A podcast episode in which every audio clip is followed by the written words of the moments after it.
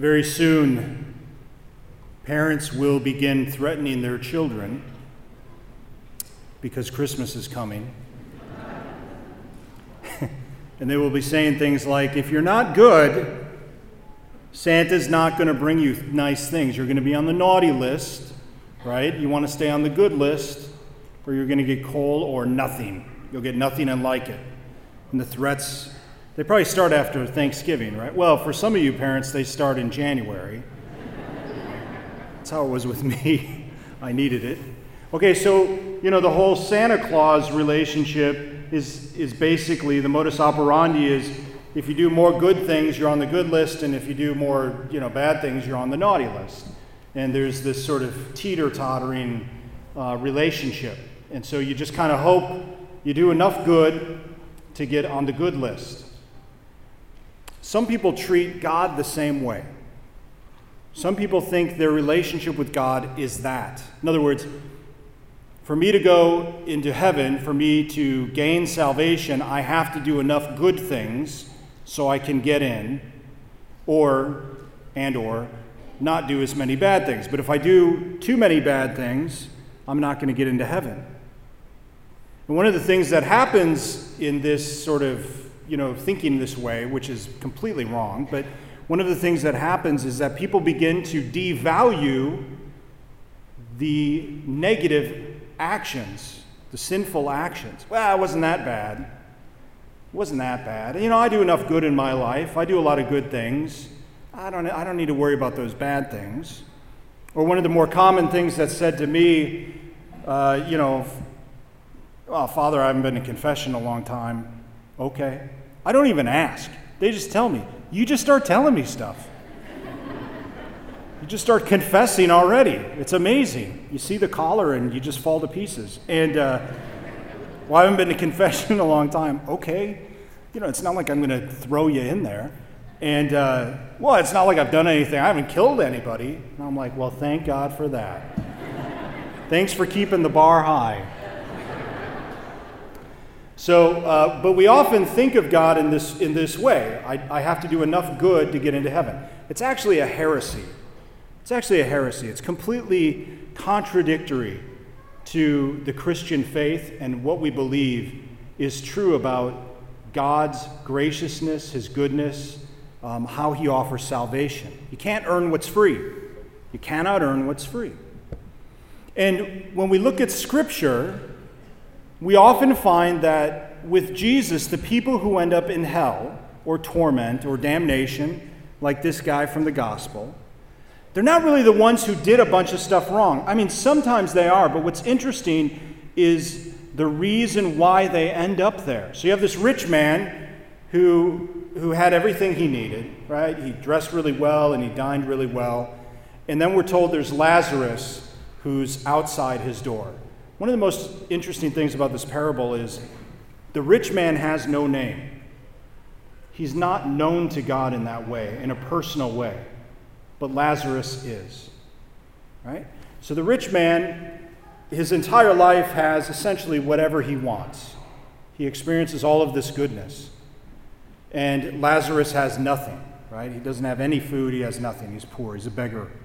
But at the end of their lives, the rich man is damned. You know, he's in eternal torment. And Lazarus is essentially in heaven he's enjoying some sort of beatitude. Now, understandably, Christ hasn't risen from the dead yet. This is a parable, so we can't go literally about, well, was there a heaven before Christ rose from the dead? Don't worry about that. It's not that important. I mean, it's important, but we won't, we won't cover that now. This is a parable, it's a story about what can happen to a person if. And so, what was it about the rich man? Because we're told, well, he had, he had good things while he was living. Yeah, but having good things while you're living should not therefore mean a person would be damned or suffer eternal torment, just having good things. That doesn't make any sense. It doesn't make a lot of sense. What does make sense is Lazarus was right outside this man's door, right? And while Lazarus was dining on, on sumptuous foods and wearing his fancy clothes, he did nothing he did nothing for Lazarus at his door. We're not even told if Lazarus was a good guy. I mean, not all poor people are nice. I mean, there's nice people and not so nice people, rich or poor, right? We're not, we're not told about the, the quality of Lazarus or his personality. We're just told that he suffered. And in his suffering, he was known to God in a special way. But the problem with the rich man is he didn't do anything. He didn't even give him his leftovers, right? He didn't even, nothing. He was, he was, you know, we, we might say, well, maybe he was selfish. Well, I think it's actually worse than being selfish.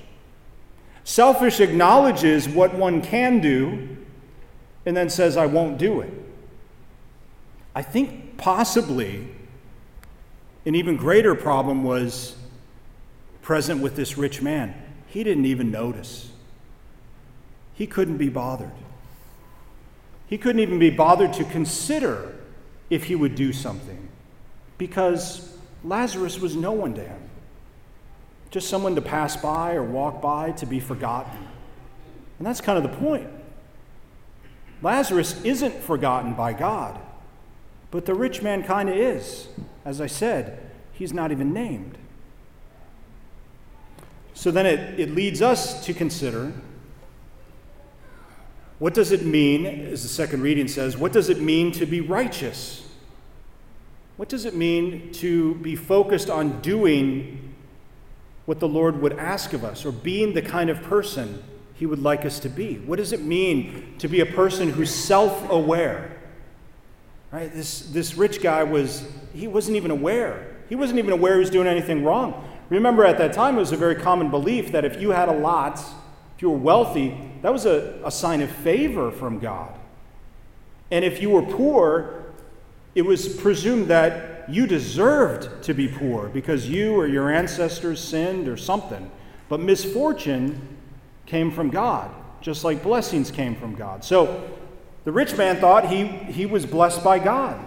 He, he would never assume he would be in eternal torment.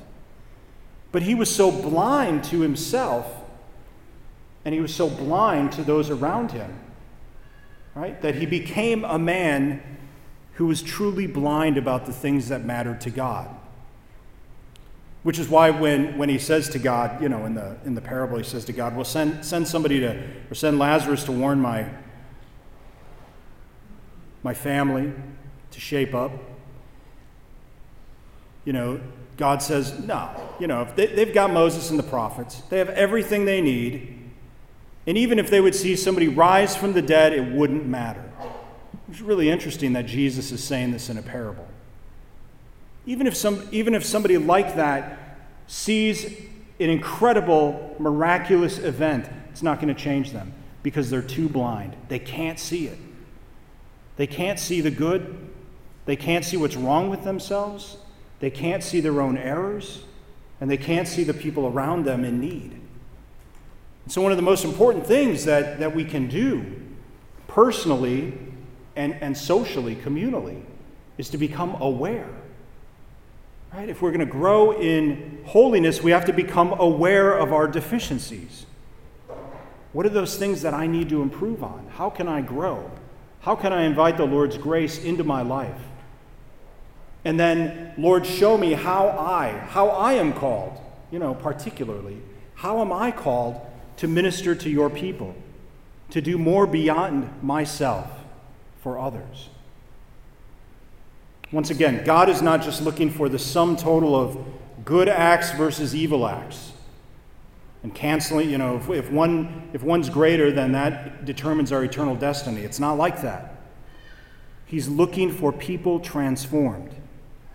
He's looking for people who have incorporated Jesus into their lives, who have become little Christs, truly Christians people who are aware of what they need and they ask for it so that they can then give it back to those in their lives. Please stand.